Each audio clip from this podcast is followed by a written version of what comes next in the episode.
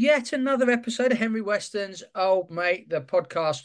I, we are very fortunate. We are joined by Dave Wilber, aka the turf grass seller, from all the way over in the USA. So I'm recording late afternoon. Dave's recording in the morning. Before we get over and meet Dave, um, please just like, rate, and review us. I've been looking at some analytics. Uh, I get that on my weekly feedback when I publish podcasts.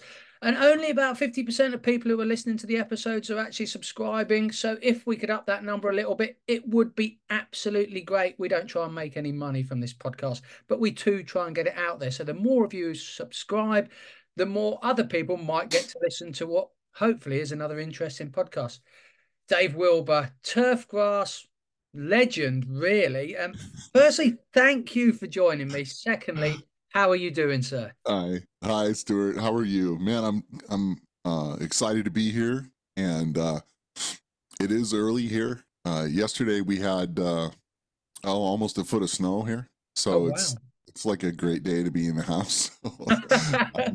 yeah, so, so it's, with you. we're we're currently in the UK. We're currently experiencing probably temperatures that are four or five degrees above average, and you've had a foot of snow. I was actually speaking to Peter McCormick last week, and he was having some snow mm-hmm. issues where he is down towards Vermont, I think.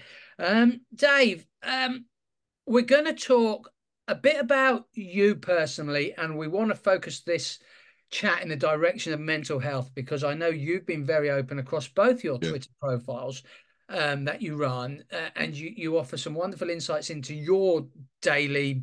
I don't know if battles are the word, but your daily issues with potential mental health, and, and you've been quite outspoken about some issues within the turf grass industry.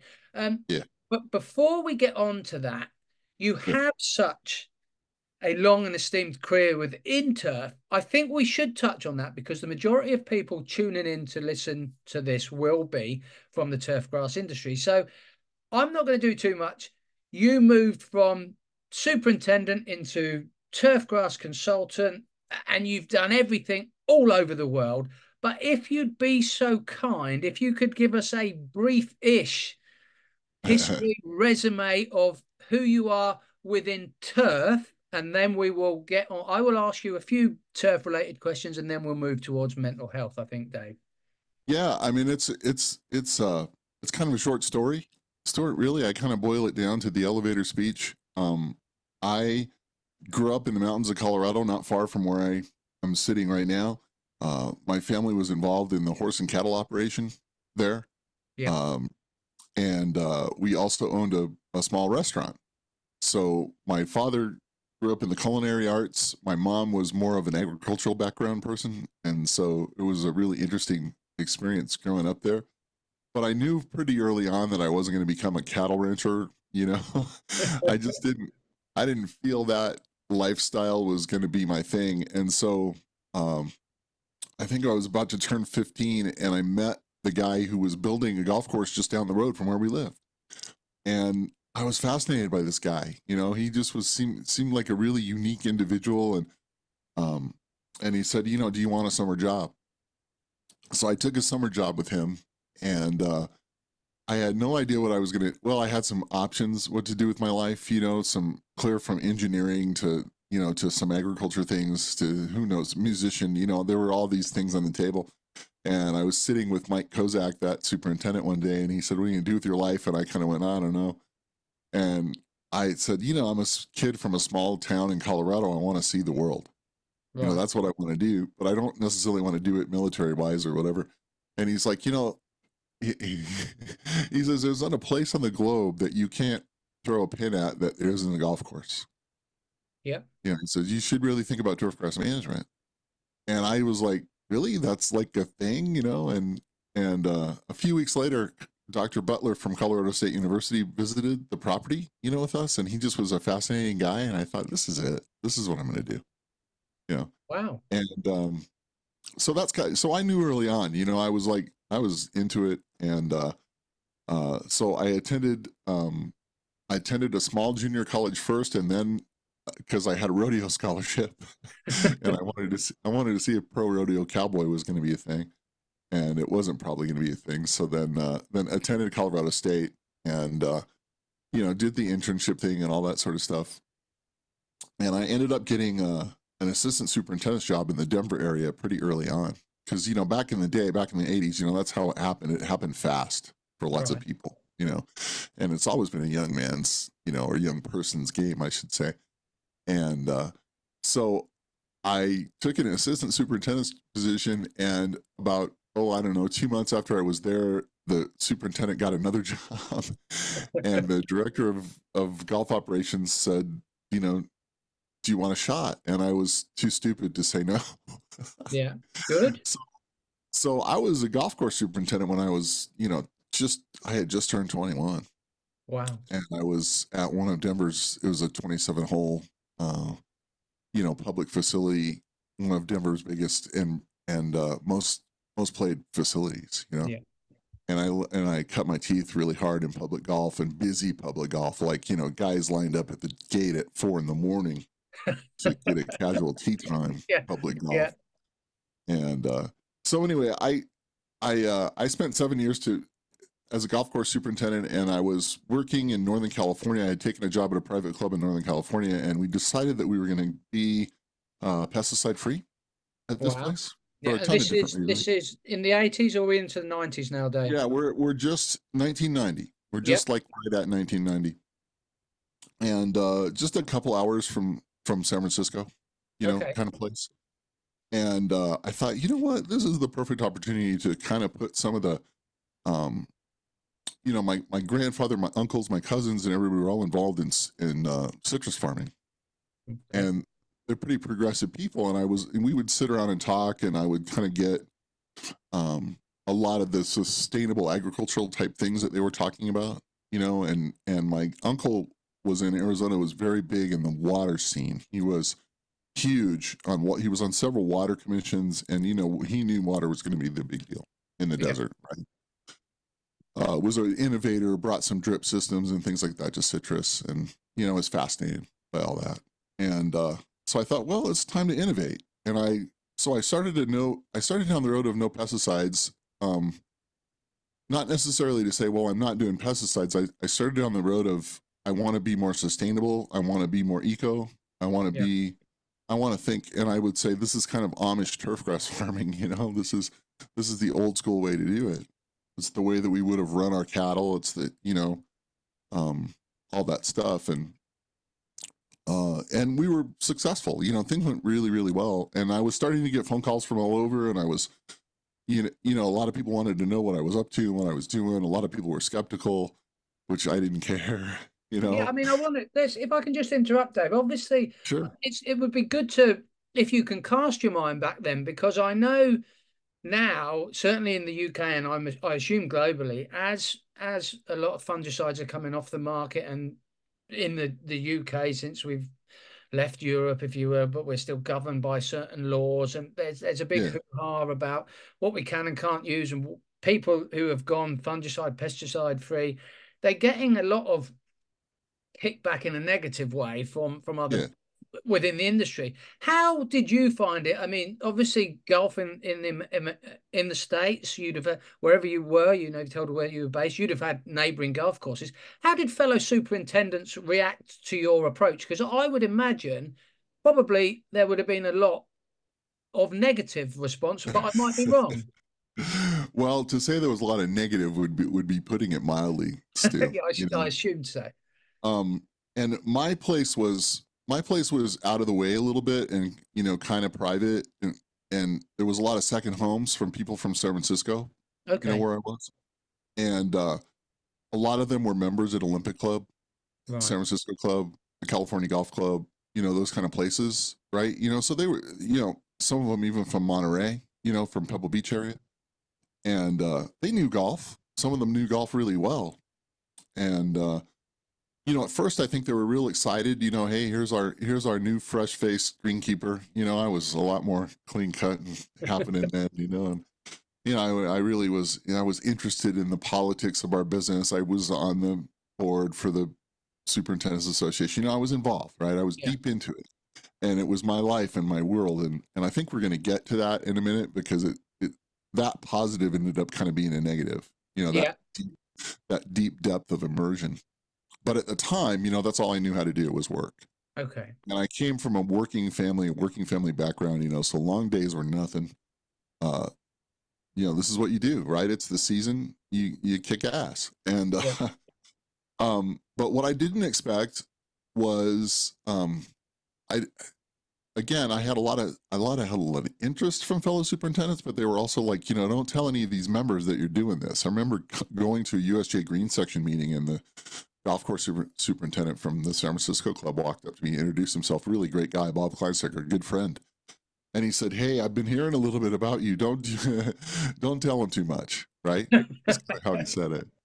And I'm like, okay, well, whatever. And he says, You're doing, you're really doing the no pesticide thing. And I said, Well, I think, yeah, it's not the goal. You know, the goal here is to, is to, you know, get off the chemical bandwagon, Yes. Is try to improve some soil health, try to think a little harder about what our turf types are doing and not doing right. And, you know, very big transition zone between, between warm season and cool season there Yeah. you know so we were trying to figure that out i mean there was just a lot there was just a lot of agronomy you know grinding to do you know i just call it agronomy note taking you know we just you know i was is, I, Dave, Dave, is the is the sustainable is the s- sustainable view from you? Are you looking at this thinking because now, as I've just mentioned, now Yeah. people certainly in the UK, we're being told that things are coming off the market. Five years from now, we won't have this and that.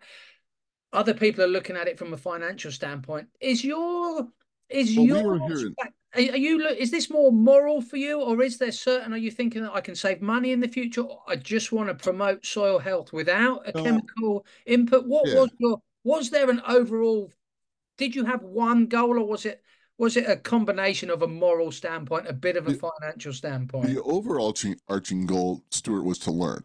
Okay that's interesting. because there was because there was so much talk you know? Yeah.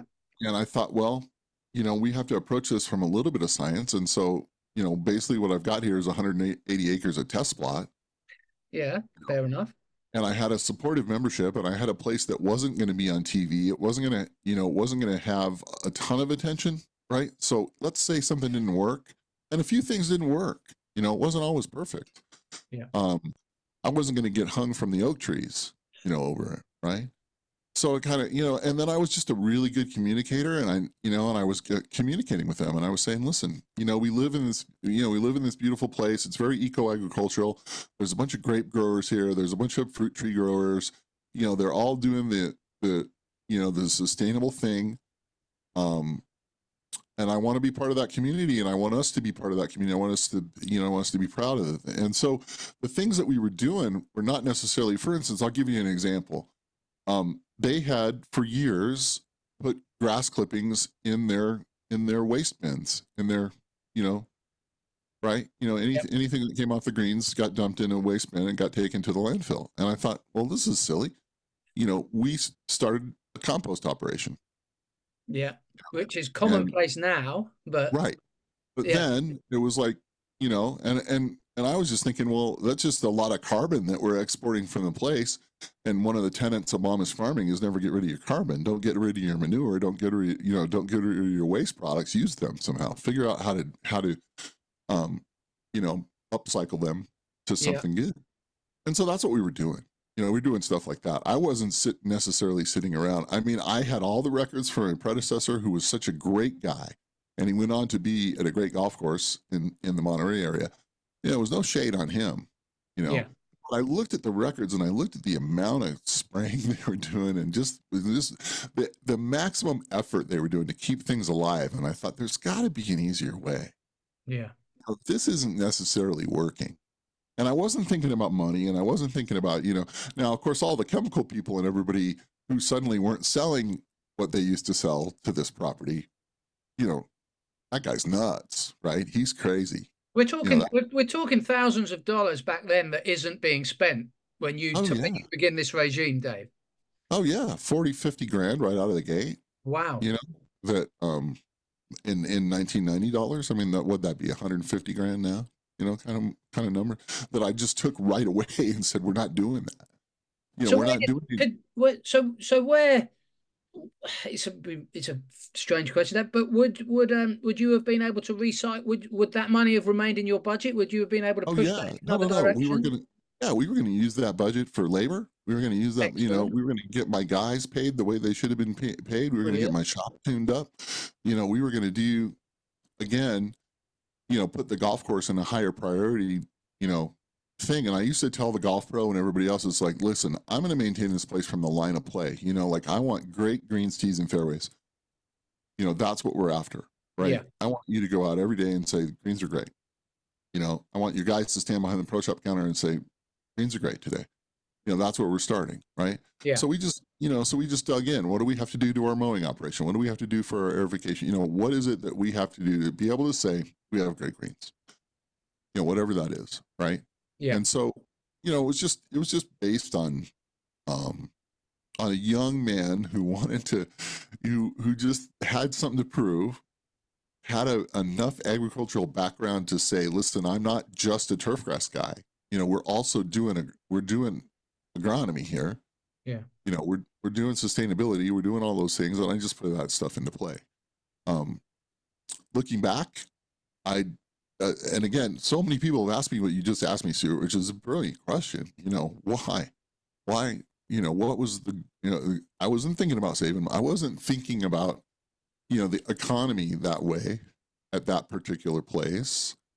But what i was doing is i was i was impl- imploring some of the things that i had to do in a more public golf situation where money wasn't as you know Yeah. available right Yeah. so you, uh, you looking back, Dave, you were one of the forerunners, if you will, to what we are now experiencing in the in the modern more modern age because it was we're not talking the dark ages we're only talking 20 30 years ago now a greens committee meeting now certainly in my experiences you will sit down and people will discuss the state of the bank balance before they discuss the state of the greens in certain situations they, they can that's right and that is what that is not necessarily right, but that is certainly in this. I work at a very, very small operation. We're a busy operation, but it's small. And sadly for us, is the first port of call is are we financially sustainable before we can be agronomically sustainable?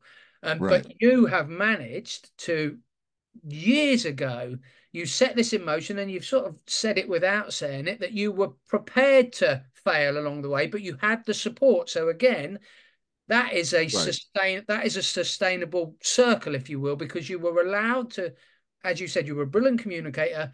If you communicated it well people you were not you didn't want to fail but if it didn't go brilliantly at least you all knew where you stood. Um so Dave, Okay, let's move yeah. let's move the situation forward a little bit Dave because I said sorry i know we, this, i know we i said it was a brief thing but you know no, that's that's absolutely fine, and and, I, and, wanted to- and hopefully I there will be to tell you how I got started as a consultant because that was the stepping stone to to you know in 1992 I hung my shingle. I left the Lake Wildwood Club officially in 94. I spent about 2 years in transition yeah, and uh I just you know I just was excited to go out and speak this what we just spoke about, you know, just talk about Yeah. it with with golf course superintendents and So did you did you you let you you ceased to be a superintendent? Did you Yeah. did you start your own business or did you work for someone else when you went into consulting? No, I I hung. I was stupid enough to hang my shingle and just say, "This is what I. This is what I want to do." You know, So Dave Dave Wilber Turf Consultancy began. Wilber Turf, Wilber Turf and Soil Services began in in uh, uh, in earnest in 1993. You know, time period. I was still connected to the club. They begged me to stay. They wanted. they were willing to do just about anything, and I, I'm like, guys, I love you, and I and I appreciate you so much, but I just need to. You know, I can't. I can't do you justice and do what I want to do. You know, I want to Yeah. go see the world, right? And it goes back to that going to see the world thing. Yes, because you mentioned that at the beginning, and you didn't. You said that. I mean, as a young man in, the US, I've never lived in the US, but the military is a viable option to to see the world. be. But you, Right. but you, you just you're in turf grass. So, Yeah. So did you? So how does that happen? You you then how easy were opportunities away from the United States within turf grass consultancy in this time period? Um, you know, I did I did 90% of my work in the States and I did a Okay. bunch of and I had a bunch of construction and growing background stuff. So that's you know, that's kind of where I landed, you know, a little bit in that community. Um and uh, we put a, we put together a lot of grassing specs for architects and Yeah. and uh, new projects and some things like that. It was you know kind of how I was you know making my bones at first and just trying to kind of keep the lights on. And uh, I traveled a bunch. You know, I, I prided myself on being on the road. I was on the road a couple hundred days a year. You know, f- from that point forward. Um, and my kind of big break internationally was was Kingsbarns. Um, Okay. So you came to the UK. yeah. So what happened is I was working for. We built a place called Granite Bay Golf Club outside of Sacramento, where I was living Yeah. in Northern California, and that same owner um, had started to Mark Parsinen, who who did Kingsbarns and then Castle Stuart. You know, Yeah. wa- was was the you know one of the owners at the Granite Bay Club, and Mark said to me one day, he said, "Hey, um, you have any interest in working in the UK?"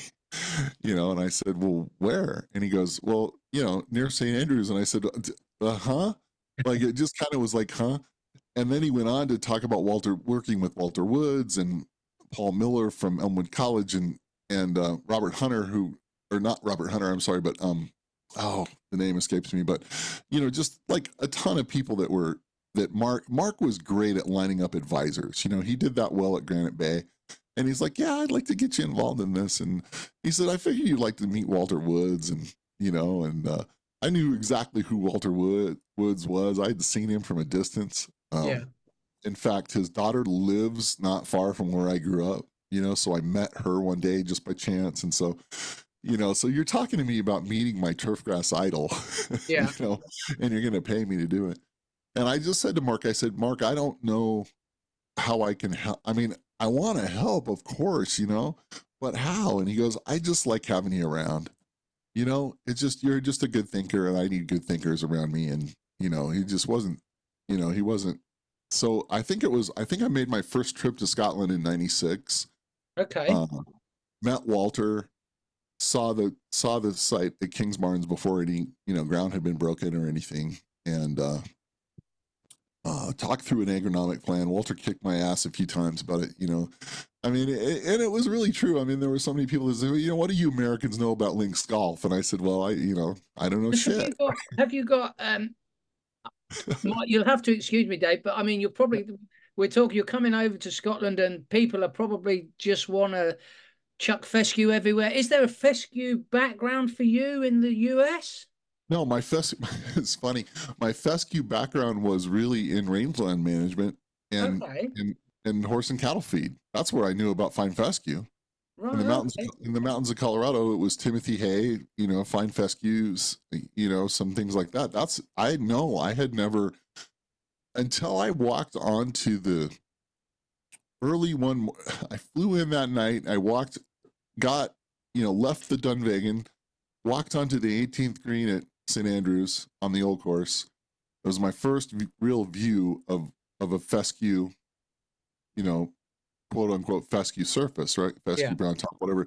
You know, the the mixture of greatness that it was, and I just kind of remember just like marveling at the whole thing and realizing I didn't understand what I had heard from so many American superintendents. And I'm not trying to beat up on Americans here, but this it does kind of bum me out. Is that so many of them had said, "Oh, we could never do that." You know, like it's cool, right? you know, they had been over to Scotland and they'd met Walter and gone through the spiel. And Walter used to like to tell everybody that their fertilizer budget was eighteen hundred pounds, you know, for the Yeah. old course, you know, that kind of deal. He had his whole spiel that he would give the American guys, and uh, and they would they would all the guys that I knew would come back and they would say, "Well, that's cool, but we can't do that here. That'll never sell." Was that, and is that is that is that was the standpoint back then, Dave? That people Yeah, that's the, changed. go- the golfing public in the US wouldn't have stood for the Yeah. the the lack of color, if you will, or the, Yeah, not- the definition, it's the green of enough. It's not uniform enough. It's not all these things that you know that somehow had become a thing that you know. Yeah. And I don't, I don't know, Stuart. I'm not going to defend. I can't defend that because I immediately, um, I immediately fell in love with the fescue bent surface, and Okay. Walter was kind enough to teach me. Uh, you know, we we dug around. We, you know, uh, I got to I got to meet John Philip at Carnoustie and spent a bunch of time with him. I you know I I met George Brown at Turnberry. I, you know, I met um, George is Jim actually Kidd. local to. He he managed the golf course very local to me thirty five yeah, yeah. years ago before before taking that job. Yeah. Right. I've so never, I got to, met them, you know, never met. Walter. I got to see these properties and meet these people. You know, we went and played golf at, you know, at all the great spots. We went to Ireland and played golf when, you know, one of my trips over. I mean, we just had a great. I mean, it was Uncle Walter, you know, and and um, and so we, you know, and I think what we were trying to do is we were trying to. Somebody said to me once, you know, you're the you've become the Walter translator. Like you can translate what he's saying, and then now we have to figure out how we're going to do this at Kingsbarns and Stuart McColm was there. You know, Ennis Knight, who's the current superintendent, was Stuart's assistant. I mean, it's a great group of people, right? Everybody's got their heads together, and sometimes people aren't going to agree, and it was heated sometimes. You know, like you know, sometimes it was like, no. Well, you've got a lot of very strong opinions thrown in yeah. there, haven't you? And I would just listen, and I would think, well, is this does this make sense? You know, agronomically, right? Like I haven't but I'm I'm talking to a guy like Ennis Knight who grew up in Gullane, right? Yeah. You know, whose family has a small, you know, I think they still have a small bed and breakfast in Gullane. He grew up working, you know, at the Gullane golf courses. I'm going to listen to this guy about, you know, and his dad's a keen golfer. He's a keen golfer. All these guys can hit it. Yeah. Right. So that's the other part of this is, I mean, I think at the time Walter was what a three and a half handicap or something. Wow. I mean, you know, he would just take me out of the golf course and beat me like a drum. And I was hitting it pretty good at that point in my life. And I just was like, this guy's like 70 and he's killing me. you know, I played with Archie Barrett at Gullane. The first time I played at Gullane with Archie, Archie was 76 and he, you know, his game was like driver, driver, one putt, you know, and I'm hiking around in the, you know, in the jungle off the fairways and stuff and he's laughing at me and i'm like okay i gotta learn this game. I gotta learn this whole thing. This everything i know about golf and turf is really got to go out the window here you know and and i need to be re-educating myself. I wanted to be. And uh, so i made myself available and you know i didn't i didn't challenge anybody. I listened i learned and and uh you know it was a positive it was a very positive experience all the way around. Hard yeah. work, positive experience. Um, couldn't couldn't pay for that education in a million years, you know. And it was yeah. just the thing I wanted to do. When I looked back as a kid and thought, "What do I want to do? This is what I want to do," you know. So, and uh, that was fortunate thing, and that was that was that was you know that was one of those kind of rock star lucky break you know somebody saw me play a guitar in the club kind of thing and said, "Oh, you know, let's let's give this guy a shot," and that and that was my shot, and it worked out good for me. But so. you you you embraced it, Dave, and like you've you've said, you've you've mentioned it a few times there that you sat back and listened and mm-hmm. watched, mm-hmm. which mm-hmm. is something that I think it would be advice for everyone. It's it's I think modern day people find that quite hard. I think there is a pressure almost from society to to be to be a part of something to be feel like you need to be interacting and sometimes there is still a lot to be said for just sitting back keeping your mouth closed for a while and taking things in dave what i want to do is i want sure. to move forward a little bit um, and because i did say at the start of this that we're going to have a little a bit of a focus towards mental health because it's right. huge. It's, it's not a it's not a UK thing. It's not a US thing. It's a global thing. It's not a golf thing. But we are right. Here. You have spent your career in turf grass. I have spent my career, most of my career, in turf grass. I am a recovering alcoholic who has suffered with anxiety, stroke, depression over the years. I know from your Twitter that you have certainly dealt with similar things I think most of your life, Dave, on and off. So what we're going to do is I want to focus the chat a bit towards the, the, the turf grass industry and, and get your take on it and then see if you can offer not necessarily some advice, but see if we can sort of get this conversation going in a direction where maybe yeah, yeah. we can put our heads together and see what potentially the industry could do to help itself. So I read a quote. It was a tweet this morning. They have nothing to do with turf grass. And the tweet was, it was just what I needed to read this morning, actually. It was all this tweet said that someone posted it. It said, be kind to yourself. And it mm. was funny because I thought I've got this podcast with late, later with Dave. I'm going to use that, and I think within life, I don't think we're kind enough to ourselves, and it's hard. And I don't think industry, and I don't think the turf grass industry is kind enough to itself. I think sometimes you go on Twitter now called X, Facebook, wherever you go, and people are groups are eating themselves up, if you will. They've, yeah. Before we get on to turf grass, would you just give us a little a little overall history of your mental health sure. and the ups and downs that you've experienced in your life, if you'd be kind enough. Sure, absolutely.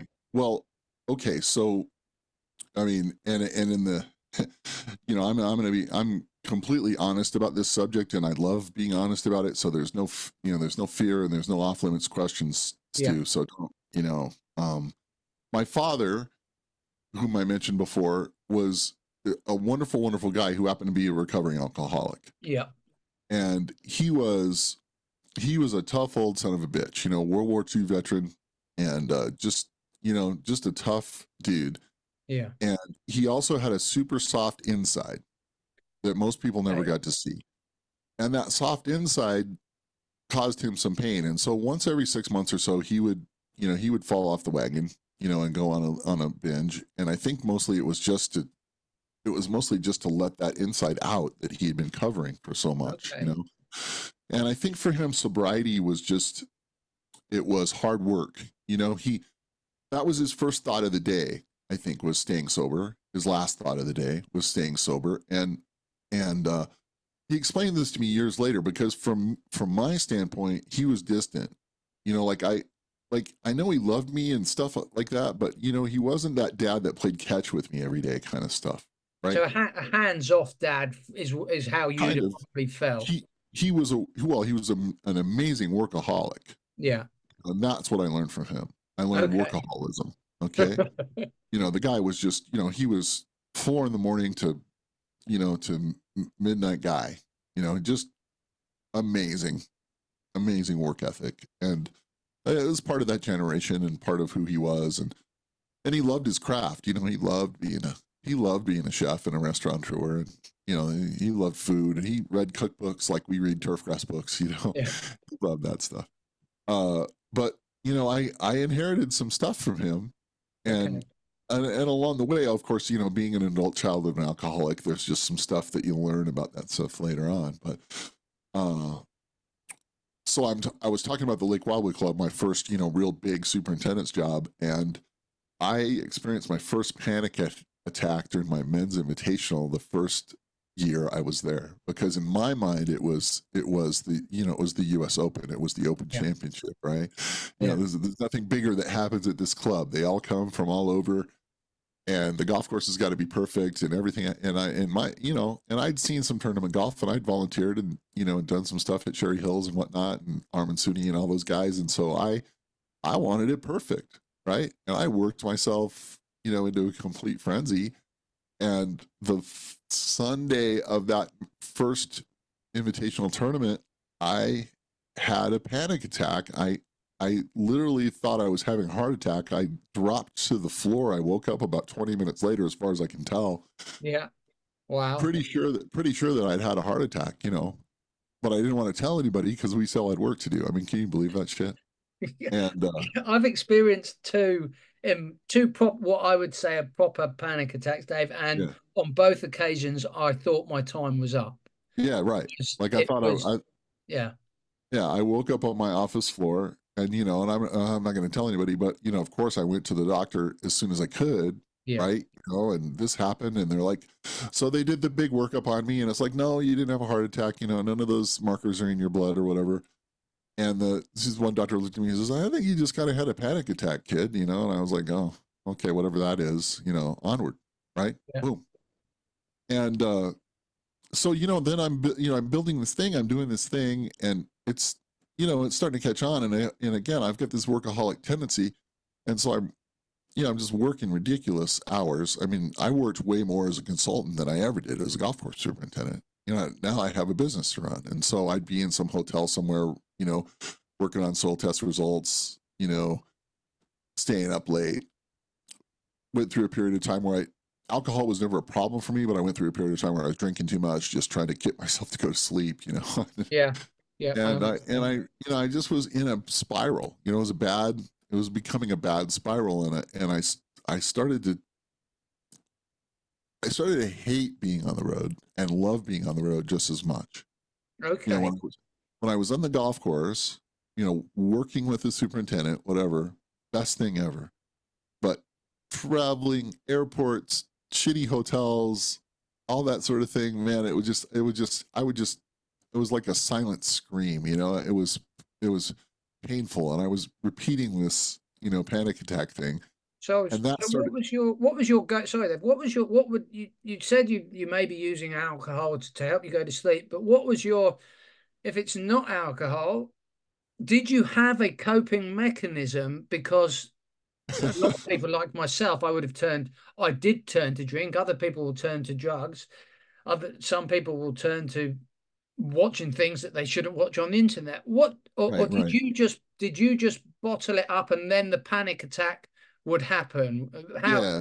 Yeah. I didn't I didn't have good coping skills of any kind, and I just Okay. you know I just knew that I didn't want to be like my dad, so I wasn't going to mess with the substances. Yeah. I mean, I think back in the day we drank a lot. You know, we it was you know before cell phones and everything. You know, a group of superintendents would get together somewhere. Yeah. You know, wherever I went, there'd be a group that would get together, usually at a bar, a pub, or something. You know, to talk about their world, to talk about their day. You know, have Yeah. a few pints, whatever. You know, it's that kind of thing. So, um, but I just didn't. You know, it wasn't it wasn't in me to have that kind of addiction. Yeah. The addiction was work. The addiction Right. was pushing myself harder and harder and harder. And at a certain point, you pull the rubber band so far, it's going to break. Yeah. And um, and that's kind of what would happen. Is eventually I would get to a place where I was just so exhausted and so beat up, and you know there'd be that one straw that would hit the you know hit the camel's back, and I'd just break, and it would take me four or five days to kind of come out of you know a really big depressive thing. Okay. And you, but would would you work through this? If we call it an No. episode, would you be able to work through this episode? I couldn't work.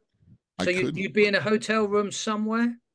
Yeah, I usually, you know, I would, you know, I would try to time it or try to time it. You can't really time it, but I would, you know, okay, I'm I'm going to be home, right? Or I'm going to be somewhere for a few days where I don't have, you know, anything to do, and then I can just come apart.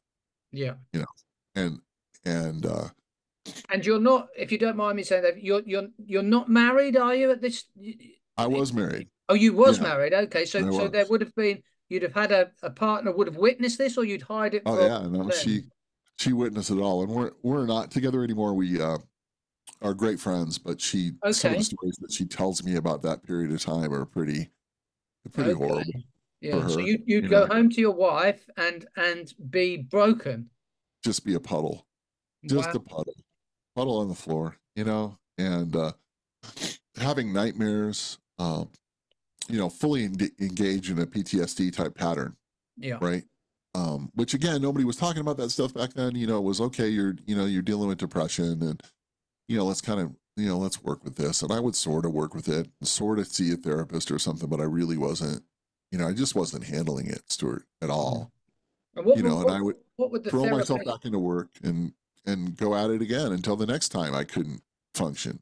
You know, And what was, if you think back, Dave, what would have been the time scale here? I mean, it's, it, I, I assume you there is no fixed time scale, but are we talking two or three episodes a year, one episode a month? Can you recall? well, it started to be more frequent. Of course. Yeah. You know, it started to be more frequent. Yeah, it started as a couple episode, couple of times a year when I'd really go down, and then it was starting to be uh more frequent, monthly, you know, kind of thing. And, And, this uh, this this at some point must impact work, I assume. Yeah, absolutely.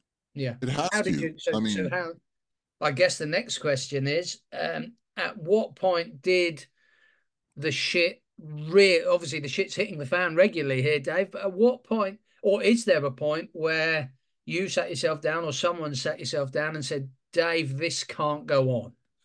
So what happens to is my uh my mom became ill in uh about two, about 2014. So let's just fast Okay. forward to about 2013, Yep. 2014 time period.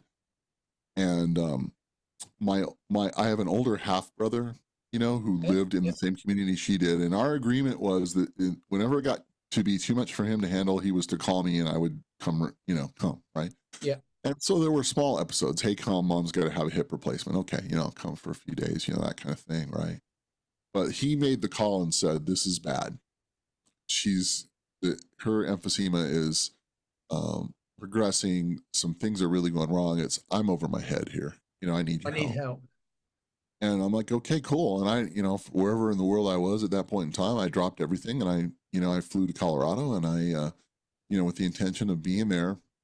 And I got with my mom and I said, okay, you know, let's let's have a serious talk. And she's like, you know, I think I'm just kind of, I'm done having them poke and prod at me and stuff. And I would like to just sort of, you know, I'm eight, she was 86 and she was ready to go. I'm like, okay, these are your wishes. Yeah, I don't want to be in the hospital. I want to be home. Okay, we'll we'll set it all up. You know, we'll we'll get that together. And um, as it turns out, one of the hospice nurses said to me, she said, she said, dude, this is a this is a marathon. This is not a sprint. You know, she's going to have some really good days, and you're going to think, wow, you know, what am I doing here? Yeah. and then she's going to have some bad days and that's exactly what happened. So um so i was trying to you know trying to run my business. I had folded some of my consulting work in with sierra pacific turf supply so i was functioning as an uh, you know an agronomy consultant for them and you know i just had a lot on my plate. Was trying to kind of recover from the 2008 insanity which i think you know a lot of a lot of the world really went it, golf world went into a bit of a spin then too it certainly did Yeah. for me because i had a lot of i had a lot of stuff in the pipeline for construction and those things really kind of quit you know um, so that was a blessing and a curse but when i got to the point where i needed to be full-time caretaker with my mom and deal all that um i could feel myself absolutely coming apart Okay. but I was on mission. You know, I knew I had to. I knew I had to be there, right? Like I have, you know, she counts on me, and all this sort of stuff. But you know, I was, um, you know, having repetitive nightmares. All kinds of really bad things were happening. So, as, so as soon as she passed, Stu, um, I tried to take my own life. Okay. You know, I just couldn't function. I had completely used up every bit of who I was Yeah. in that whole situation and um you know swallowed a bottle of pills and was like i just want to i just want to not wake up Yeah. Well, you you you'd you'd come to that. Yeah. You you'd come to a point in your life where it was. I yeah. You'd made the decision that it was all too much for you, Dave. yeah, it was too much i didn't know how to put it back together um cognitively i just didn't you know i just didn't know who i was where i was at that point you know none, nothing made sense and uh uh and a, a really good therapist later told me that the other thing that happens and this is why because you know i thought ptsd was like a you know it's got to be soldiers and cops and They know, always like they that, always right? say there is a which I could never understand with with my alcoholism. I've been I've been to meetings. I haven't I haven't had too much therapy, if you will, but I Uh-huh. read and I listen, and they everything says you can trace it back to some deep seated trauma. And if I go back in my life, it isn't there. There is no there was no bullying at school. There was no death in my family. There was no I, I didn't have that trauma that someone who may have experienced war or some or in the police you know as you're trying to explain so so yeah well, I, I, could hmm. you could you could would you trace yours back to to work then dave or Yeah, I think I, think the trauma was just was just me not dealing with the amount of kind of mental injury that would happen to me every time that I just couldn't take it anymore. Yeah. which know, is which is trauma of course Which it is is trauma. It's absolutely trauma. And then it took, you know, a couple of big life events. My marriage was also coming apart at that time. yeah Um, you know, I didn't know where my business was going to go. And my mom, who was really my compass and my best friend in the world, had just passed away. And again, one of the things that the therapist said to me is he said, you know, we we get on mission, right? You know, this was your mission. Take care of mom. And then mission is over. What do you do? You know? Yeah. And then he's like, and then this was the hard one is he drilled into my head a little bit and was like, do you think you failed because she passed? Like, you know, do you, you is it somewhere in the back of your mind that you could have, you know, kept her alive? If you'd have done all the right things, and it really was, it was in my head. Okay. That maybe if I'd have been there for her sooner, you know, if I'd have done some things differently in my earlier life, it wouldn't have been so tough. She was gonna, you know, she was gonna pass anyway. That's the truth. But I wasn't handling that one so well.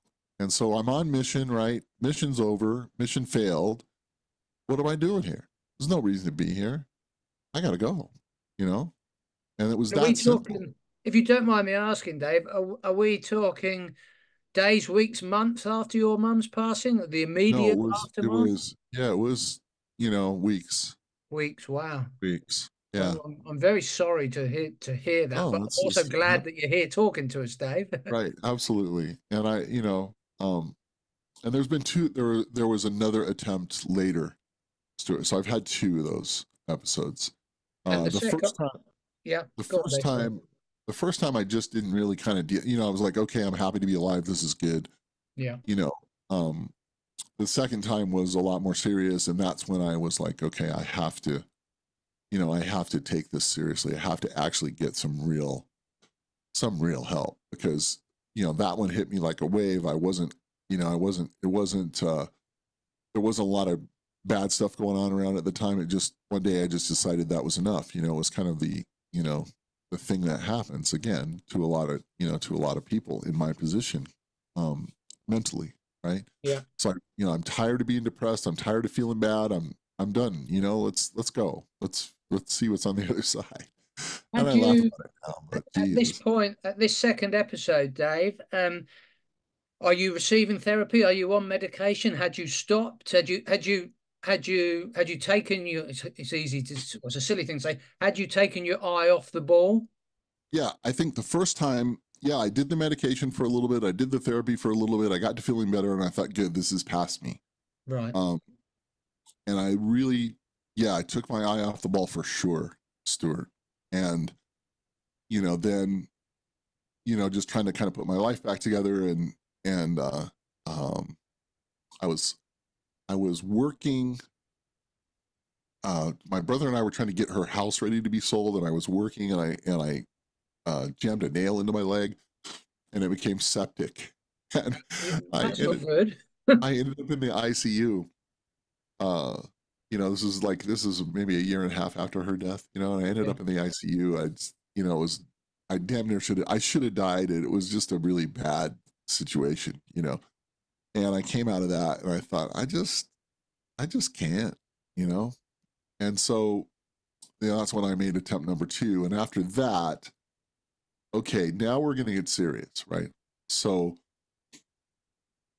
meds therapy i was hospitalized for a time Yeah. you know which which i don't i don't recommend anybody deal with the mental hospital thing. I mean if you've ever watched one flew over the cuckoo's nest it was it was that and worse so just well you I actually discussed on a podcast I did with some friends over Christmas. It's probably a generation before me. I'm 45, so Jack Nicholson in Yeah. that wonderful role was probably a generation before me, but a, a- certainly a, a, not so great portrayal of mental health care, Dave. right no no but there was you know i mean i um uh, when i was the when i was first hospitalized you know they there's different obviously there's different parts of the hospital for different types of crazy right?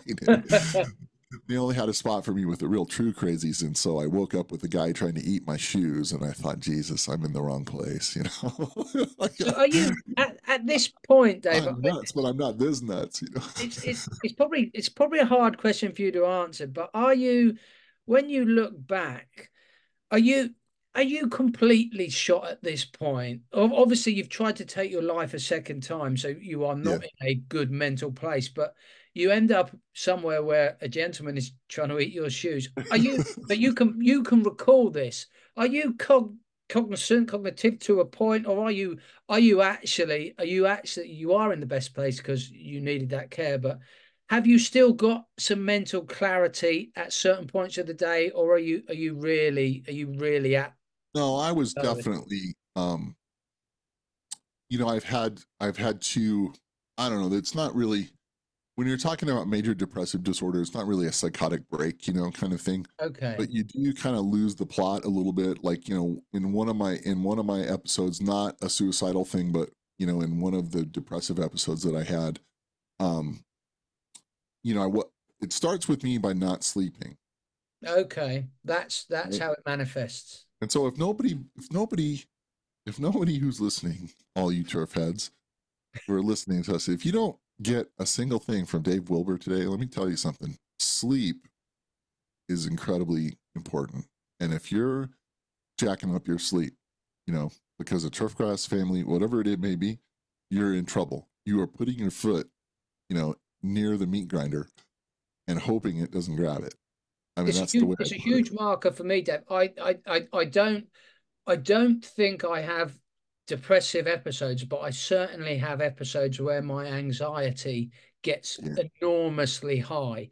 But an indicator for me is my sleep pattern, which has never been great, but when it deteriorates, I it is a huge indicator. Right. So when things change, you know, whatever, it- like, because people have different, you know, they just have different needs for sleep and all that sort of stuff. But when there's a radical change, and for me, I just kind of stopped sleeping, you know. I, oh, and I, and it was funny because I would wear it like a badge. Oh, my insomnia is doing good. No, it's not.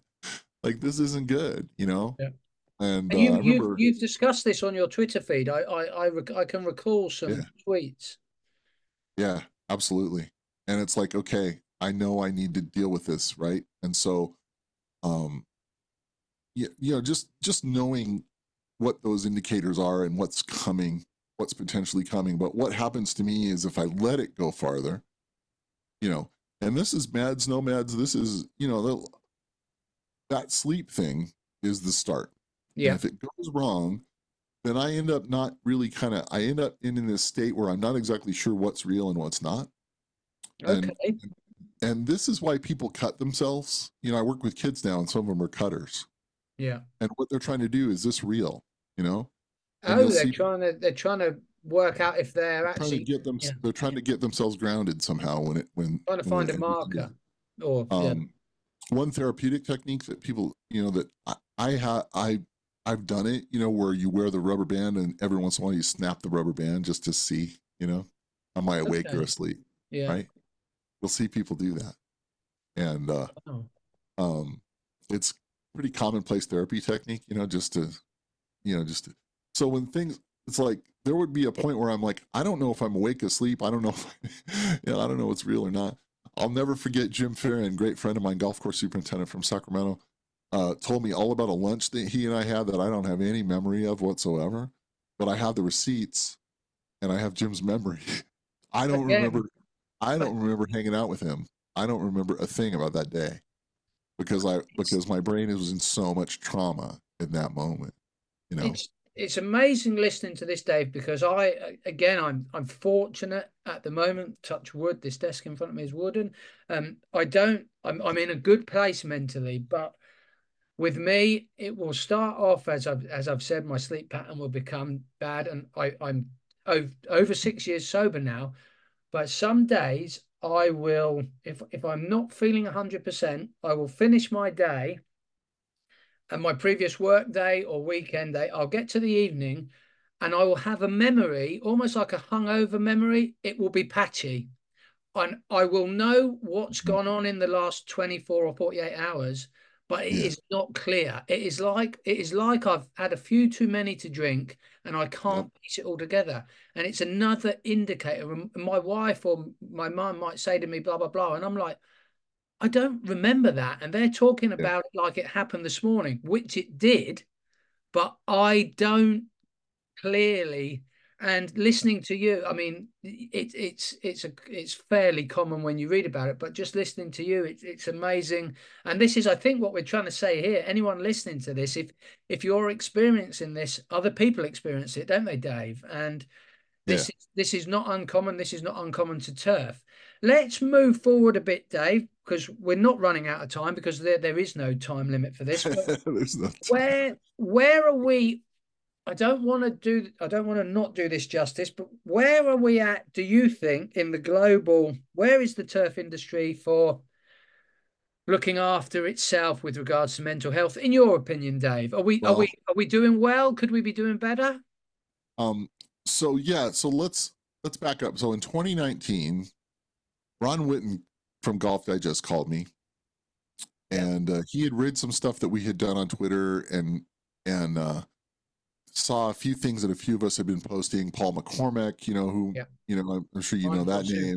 Yeah. Um, Miranda Robinson, um, you know, a bunch of us had been, you know, talking this mental health thing out in the open. And Ron called me up and he says, Hey, I want to interview you and I want to do a story. You know, Golf Digest has asked me to kind of dig into the behind the scenes a little bit, you know, Yeah.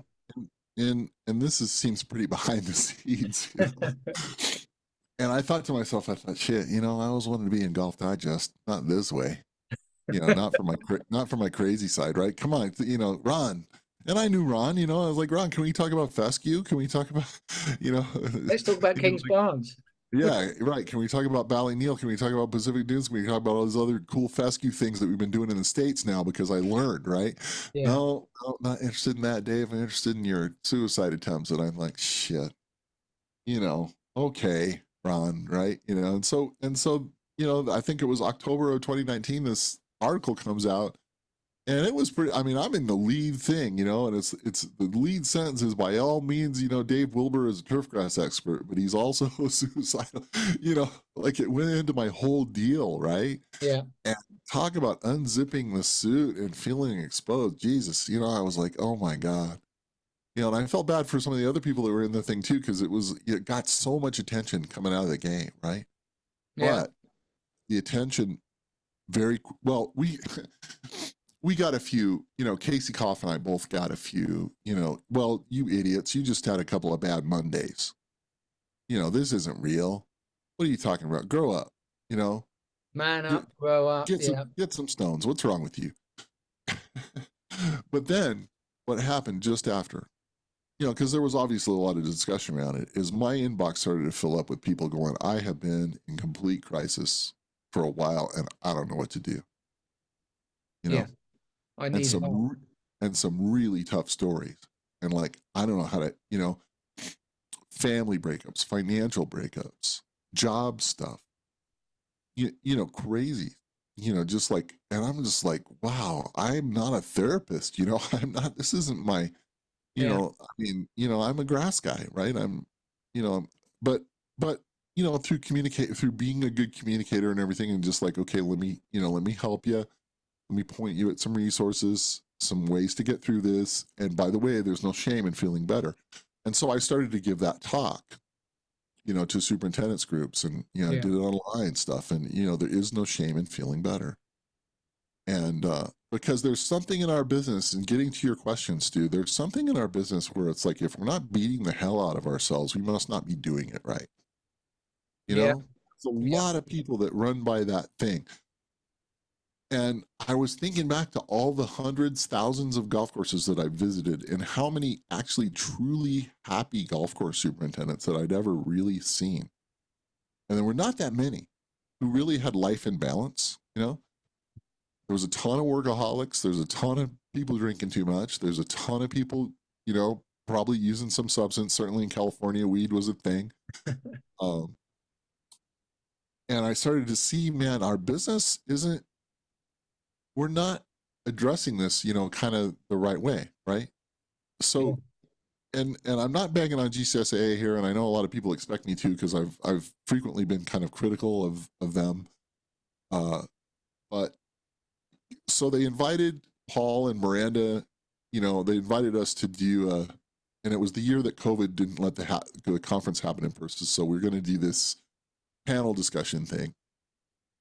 And they insisted on bringing a therapist to the to the table with the panel right? You know? And uh again no shade on this woman but this this woman's never she's never opened the doors up on a saturday morning. You know you know what i'm saying? She she doesn't she don't know what it's like walking by your employees and wondering if these guys are sober or not? Um you know you just no no understanding of our business right? So we had a few pre you know pre-conference meetings with her and it was just a hassle and i'm like you know she's not getting it and i'm you know and i'm saying it i'm outspoken and i'm saying to all these other guys i'm you know i'm already tired of her but whatever. But this is gcsa's thing you know we got to have an expert involved Yeah. and i'm thinking to myself well fuck i'm an expert in my own life what's you know can i talk about me i mean i yes i understand i'm not a therapist i understand i don't have a psychology degree i get all that but I can talk about me and I can talk about it from the standpoint that people will understand the viewpoint of, you know, what it takes to be a golf course superintendent or an agronomy consultant or a salesperson, whatever those things are. I've been there, I've done it. And uh, there just wasn't a lot of recognition on GCSA's part about that. And I don't know that that, I wanted us to have a lot more impact than we did. However, having said that, it has started some people being able to come out and really talk about their stuff. A few of them, you know, recognizable people Yeah. in our business. And that's good, right? And it started groups. You know, there's some Facebook groups and there's some, I hear about some small groups. And I've been invited to speak at a couple of, you know, small kind of online gatherings and tell my story. And I think, well, okay, this is good, right? Like, you know, Yeah. something good has come out of this. So I can't, you know, I can't fault an organization, GCSA, BIGGA, USGA, whatever, you know, for not recognizing the hassles of being a golf course superintendent. Um, have we done a great job with that? Not really. Have we done a great job with that as humans? I don't know that. I don't know as humans that we've done a great job with it. I mean, certainly now I work with kids, you know, every day, and I see, you know, that system doesn't help some of the kids that are in crisis that Yeah. much. You know, it it keeps them safe, but it doesn't do much to to go beyond that. There's just resources are tough, right? Yeah. So, and you have to have a want and a desire. I want at a certain point, I wanted to get better. I wanted to face this shit. I wanted to hit it. I wanted to have a better life. Yeah. You know, um, I wasn't going to settle for just I'm going to beat the tar out of myself and go through this cycle, you know, and it's good for a little bit and then I'm going to crash and no, no more, right? I'm going to use my cognitive function and get out of that pattern.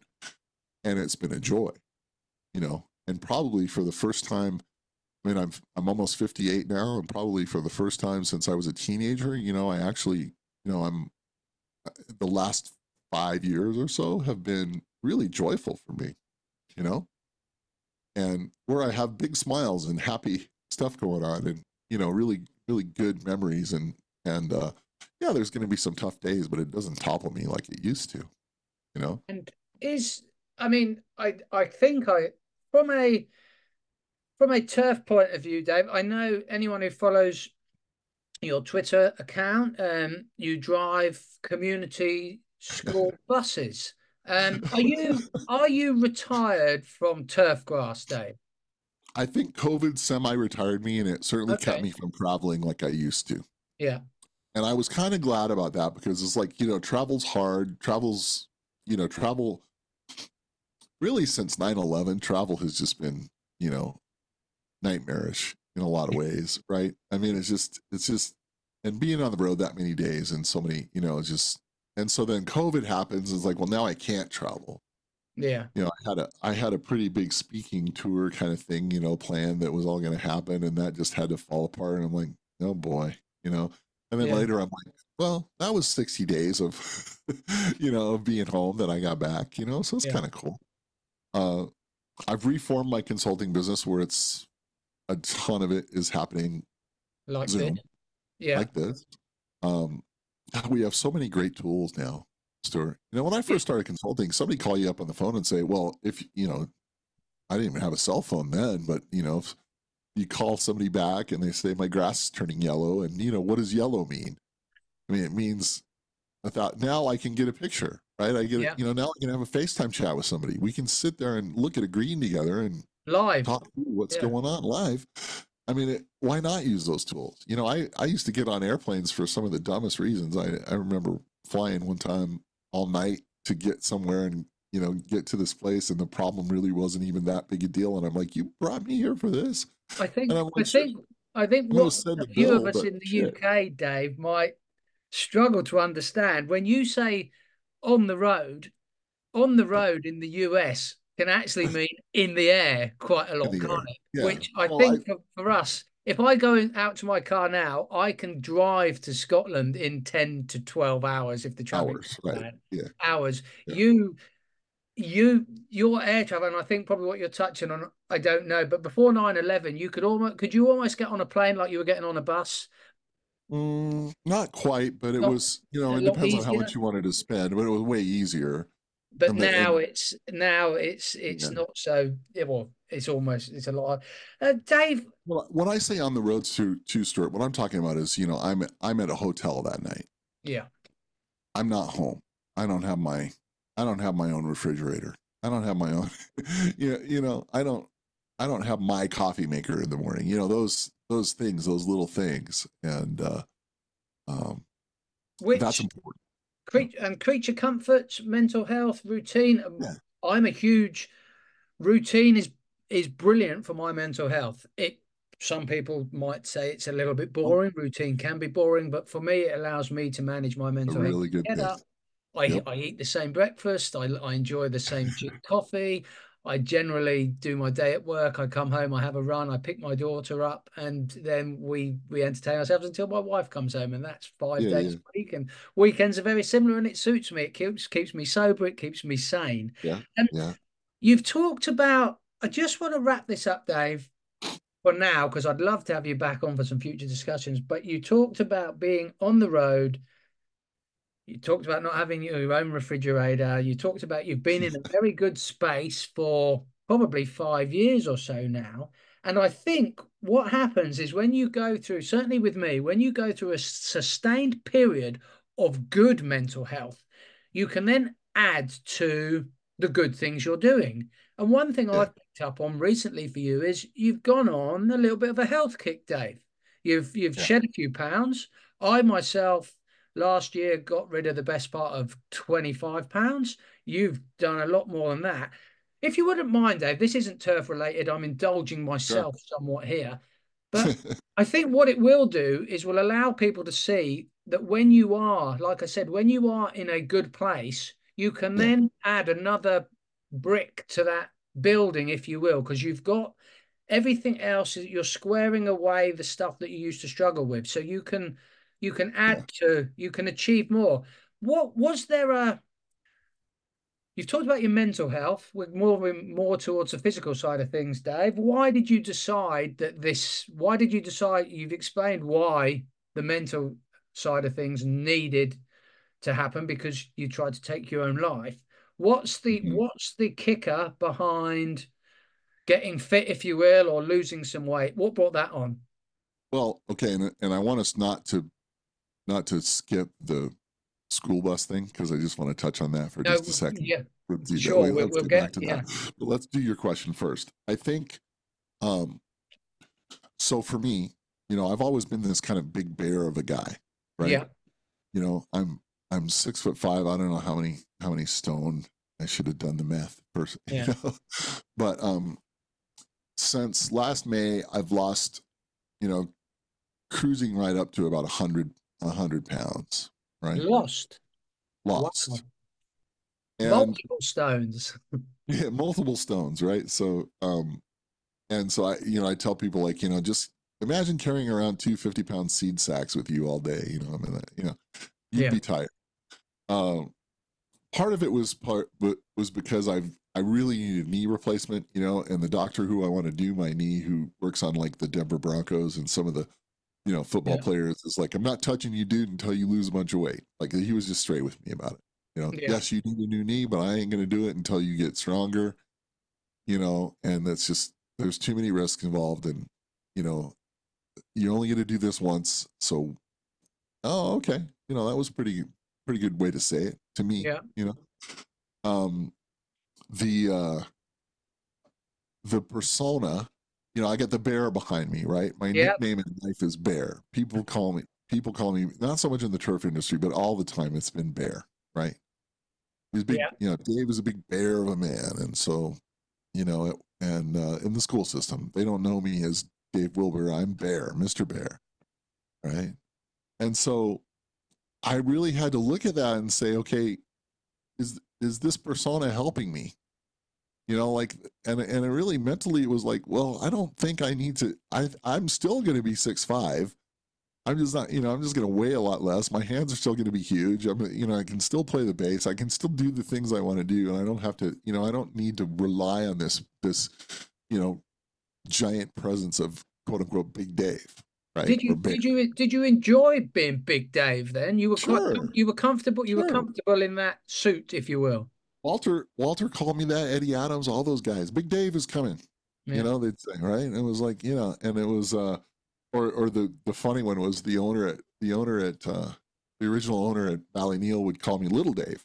You know, like Little John. You know, Little Dave, yeah. right? Yeah.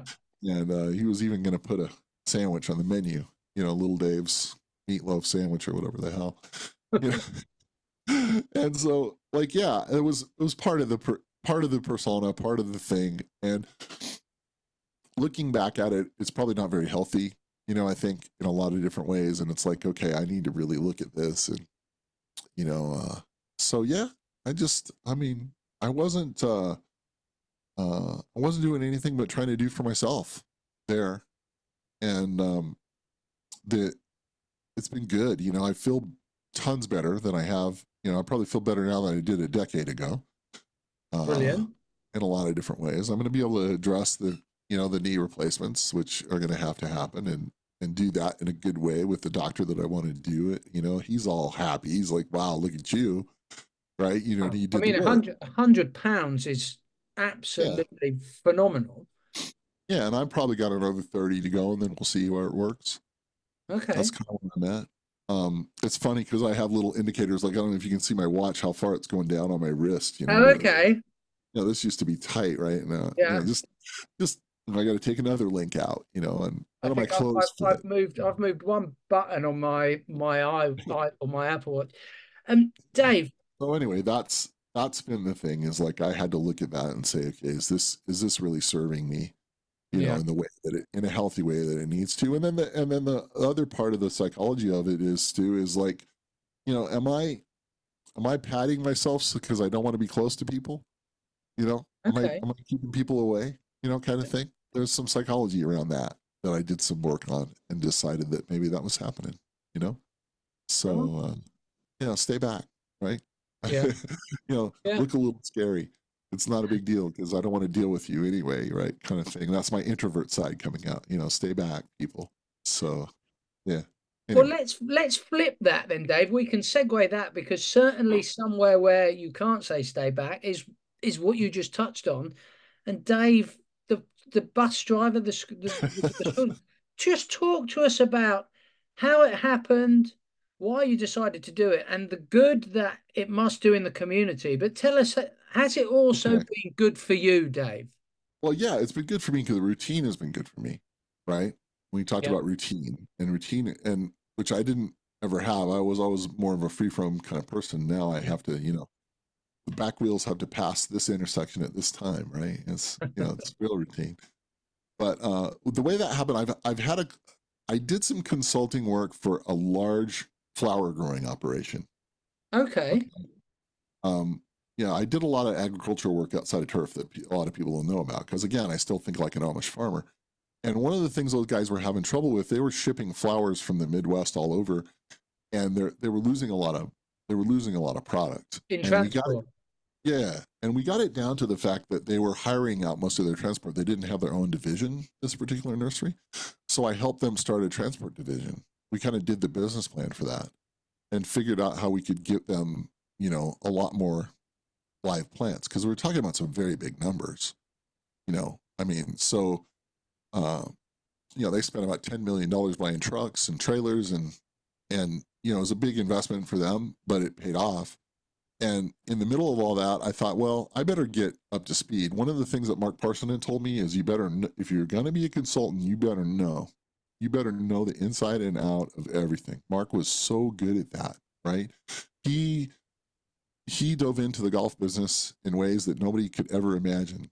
And that was because he took that from his previous time as a consultant in other areas, you know, saving businesses. If you're going to save that business, you got to figure out what they do, you know, down to the nuts and bolts.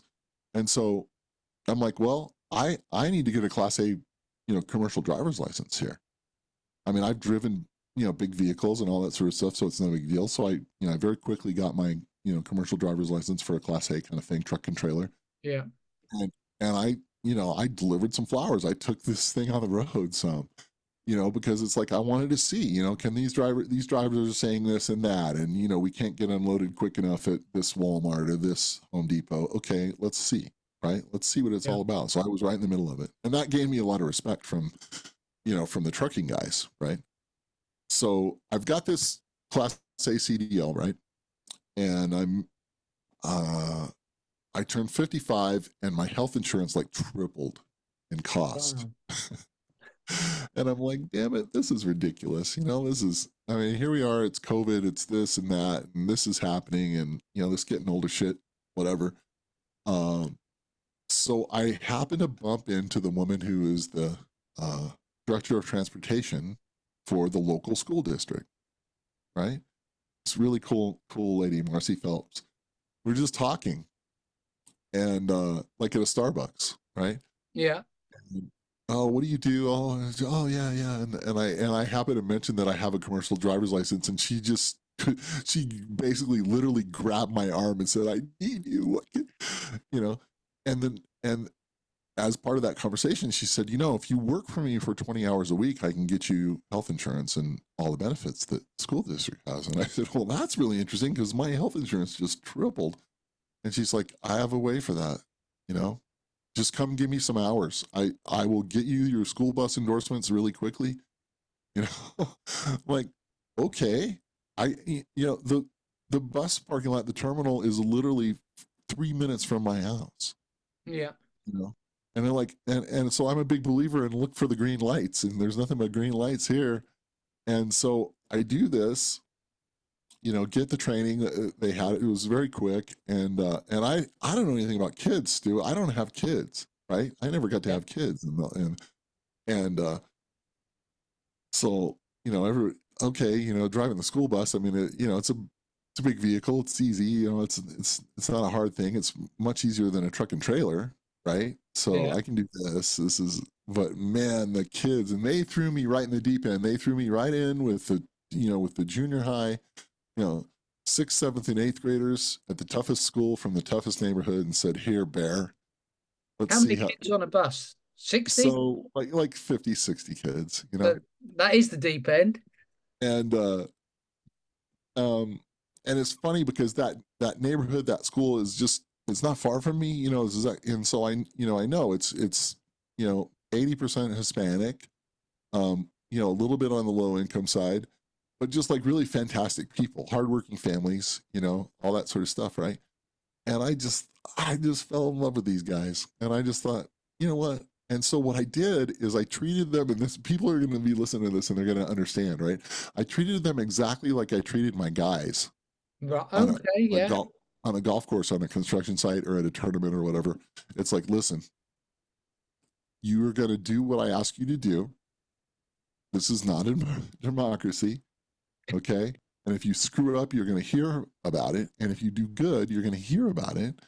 And we're going to get along okay? And if you can't follow the rules you can't do the other stuff you can't be here that's exactly how i dealt with them.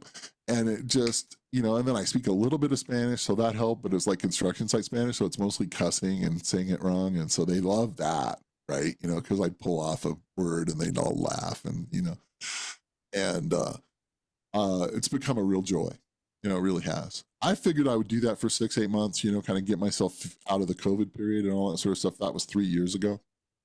And um you know So are you I- still, is it still 20 hours a week or is it more, Dave? I'm doing it more. I'm doing a little bit more just because we've had a bit of a shortage of drivers and stuff, and because is sound gonna this is gonna sound like a big ego thing, but I'm kind of in demand. The the secondary high school that like it's like the high school that you go to if you're if you're wash out of the other high schools because you're too much of a pain in the ass. You know, um, I I drive for that school now. You know, and those kids are tough, man. They, you know, they wear all black and their hair is colored, and they're, you know, they think they're they think they're really alternative, you know, and then they deal with me. And uh, Well, I think if anyone, I love it. I mean, I think the you, I think was it, did it stretch to eight points? Your tweet the other day, you had a, you had an incident with a Yeah. child. Um, Yeah. and I loved reading through how you dealt with it, Dave. And Right. Right. we don't need to go in, in depth into it here, but it Oh. was it was dealt with how things are dealt with in the grown-up world, if you will, the real world, in exactly. the real world. And the hmm. reality is that that child will look probably look back at that point, hopefully in their future, and be very thankful that they they came across you, Dave, rather than somebody else. It's funny because that happened just a couple days ago, Stu, and that kid, you know, I had them on Friday, right? And um, and so it's like, you know, that happened what Wednesday, Thursday, or whatever, when the you know when the kid went off, and uh, so on Friday, you know, I was they were all coming out to the bus, and he was kind of one of the first people, and so he and I stepped away a little bit, and I said, "How you doing?" You know, and he said, I, I'm, I'm okay, Mr. Bear." I'm like, "No, no, no. How are you doing?" Yeah. You know, like, okay, we had our thing, right? Yeah. You know, and you had your bad day. Yeah and you heard what I had to say. How are you doing? I, I'm better. And I, I, I said, does it help you the fact that I didn't just write up all the paperwork and send you to the office and have you deal with all the school people? Because you know the the way they're handling that stuff now, Stu. I mean, it's not necessarily wrong, but it is really over the top. You know, a kid, imagine. a kid yeah. who offers to be violent is going to get dealt with in a way that you know it's it's it could wreck their deal.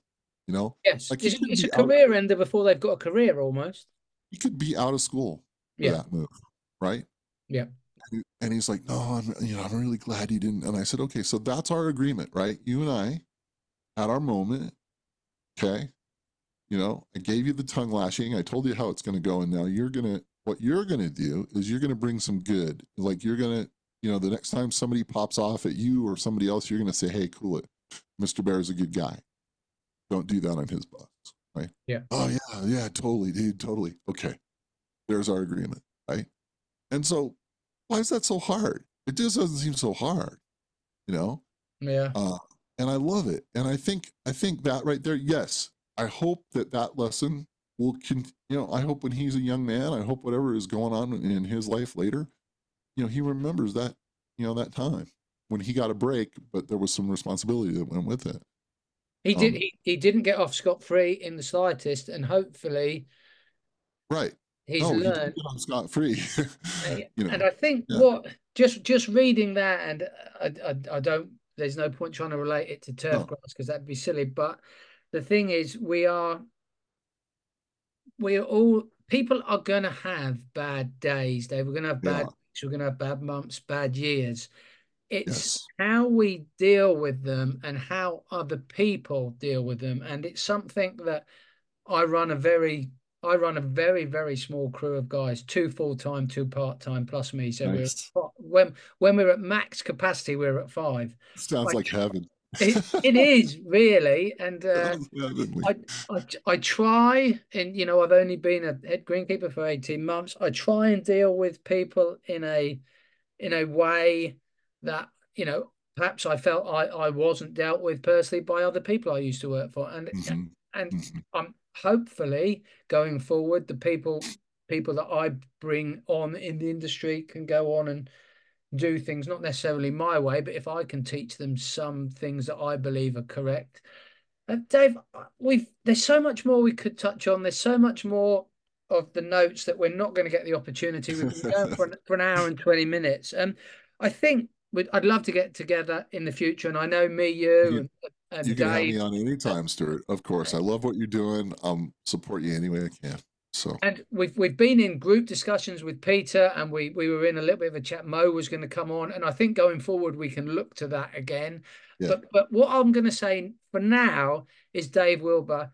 Thank you for being a wonderful guest on Henry Weston's I'll Make the Podcast. I always give I always give the guests an opportunity to just what is, is there anything that you'd just like to tag on the end of this before hopefully we might get together again in the future if there's anything that i haven't touched on or you really wanted to get across in this podcast is there anything that you'd like to say before we wrap it up dave?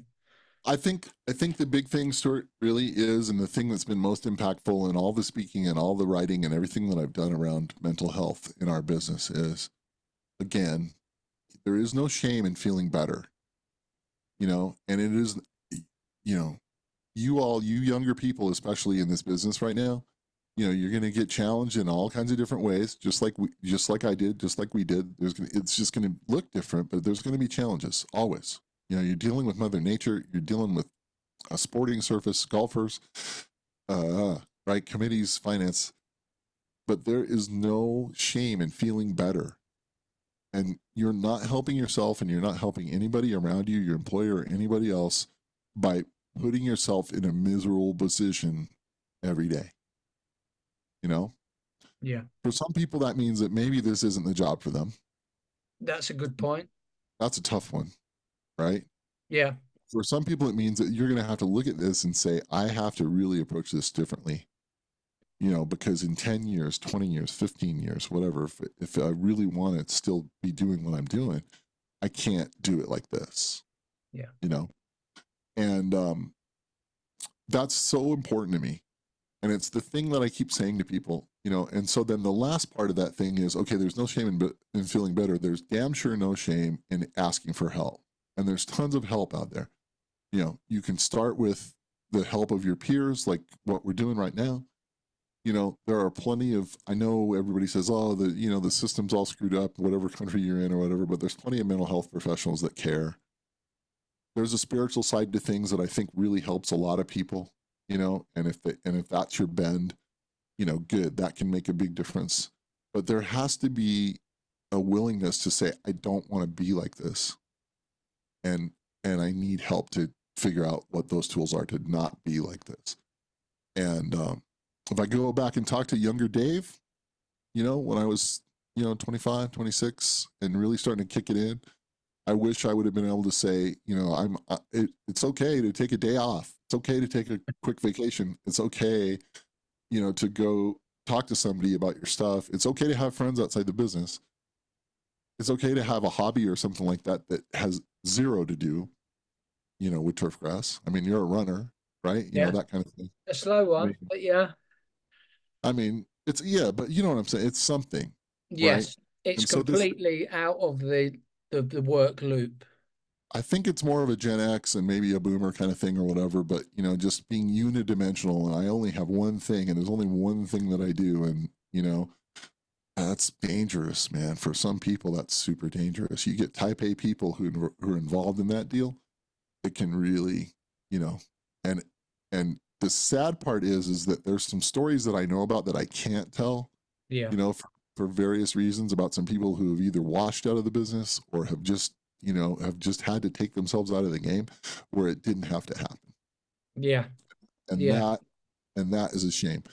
And you know nobody wants to talk about of course the ultimate you know the suicide thing. I mean i'm so glad i screwed up my suicide attempts you know so that i could have this deal.